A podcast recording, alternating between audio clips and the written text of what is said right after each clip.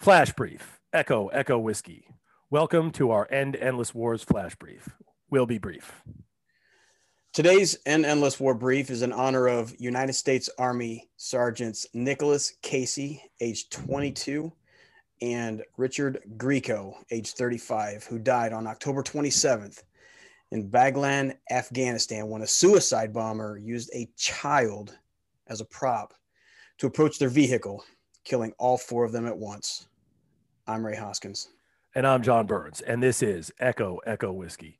Ray, we're talking about one of the absolutely god awful worst days of my life. Certainly uh, one of the two or three worst in my military career.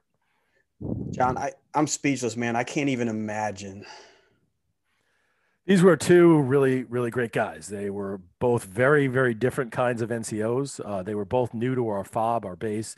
Um, Nick Casey was an eager, young, airborne, qualified intelligence sergeant who'd been assigned to work with a third, third Special Forces group who'd recently sent a small team to our FOB. He was really good at his job.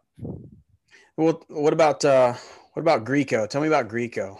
So Kevin Sergeant Grieco was a prior service uh, National Guard enlistee. He had he had been a U.S. Navy sailor, uh, and he ended up returning to serve in an Illinois National Guard infantry unit uh, because of his prior service rank. He ended up an infantry squad leader.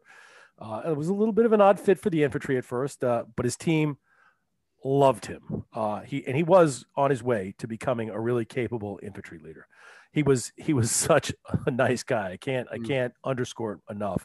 Like I mean, like Ned Flanders kind of nice, and I mean that I really mean that in the best possible hey diddly diddly neighbor way. You know, it's one thing to lose a couple guys, but to lose really good guys that you personally know, dude, that that's that's a bad day, man we are talking about the cost of war here, and I'm to just going to tell you, you really feel the cost of war when you clean out the results of a suicide bombing from a Humvee or a, a military vehicle. You learn it when you you feel it when you slow march uh, the coffin of a friend with your friend in it onto an aircraft and watch him depart. Man, I, I, I I'm speechless, man. I'm just I'm sorry, John. Thanks. Thank you. I, I, appreciate that. You know, restraint is all about minimizing the cost of war, especially, but not just for America. Nick and Kevin are a cost that, that I carry with me every day. Uh, Barry Posen in the book Restraint talks about implementing restraint to help minimize these costs. Yesterday, we were talking about Europe. Yeah, we did. What about today? What are we talking about today? East Asia, Ray. East Asia. You know, along with with Europe, uh, East Asia, the Asian continent has uh, cost the U.S. the most lives and the most in dollars uh, during our wars and conflicts, right? And, and, some of that made sense as we talked about World War II yesterday. The the Pacific conflict in World War II was a just war that that made sense, but some, like the prolonged conflict in Vietnam, just seemed like an enormous waste in hindsight. Well, hindsight is twenty twenty, but uh, you know, I think in someday we're going to have uh, what we're doing now in hindsight is twenty twenty, and and, and uh, what we're not doing is exercising yeah. restraint. We're not exercising restraint right now. Um, there are reasons to be concerned about a rising China, obviously, but you know that nation is ringed by economically strong and military capable neighbors like like Russia, Japan, and India. Yeah, but we have this this crazy wild card over there that we that we all know and love as uh, North Korea, right? Yeah, yeah, uh, the the Joker with the nuclear weapons, exactly. Um, yeah. So, uh, but you know, South Korea and even Japan, which are the nations that are the most menaced by North Korea, really have a pretty clear military superiority overall over North Korea. Uh, but just like our European allies, they they count on us.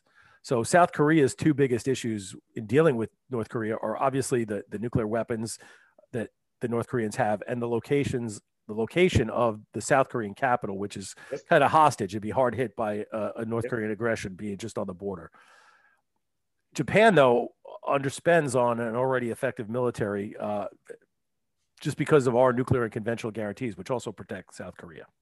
So it sounds to me like this kind of harkens back to uh, a couple of things we were talking about maybe a week and a half, two weeks ago. Uh, some free riding, maybe even a little bit of reckless driving going on. Free riding and reckless driving. And in the meantime, America still has 5,000 troops in harm's way in Afghanistan. Folks, it's really time to, to restore some restraint.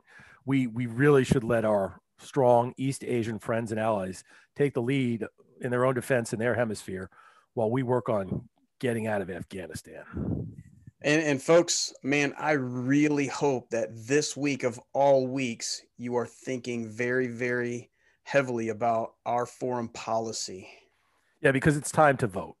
Please make sure you go out and vote before the election is over next Tuesday evening. For Echo Echo Whiskey, this is John Burns out. And on behalf of Concerned Veterans for America, I'm Ray Hoskins, encouraging you to go vote out.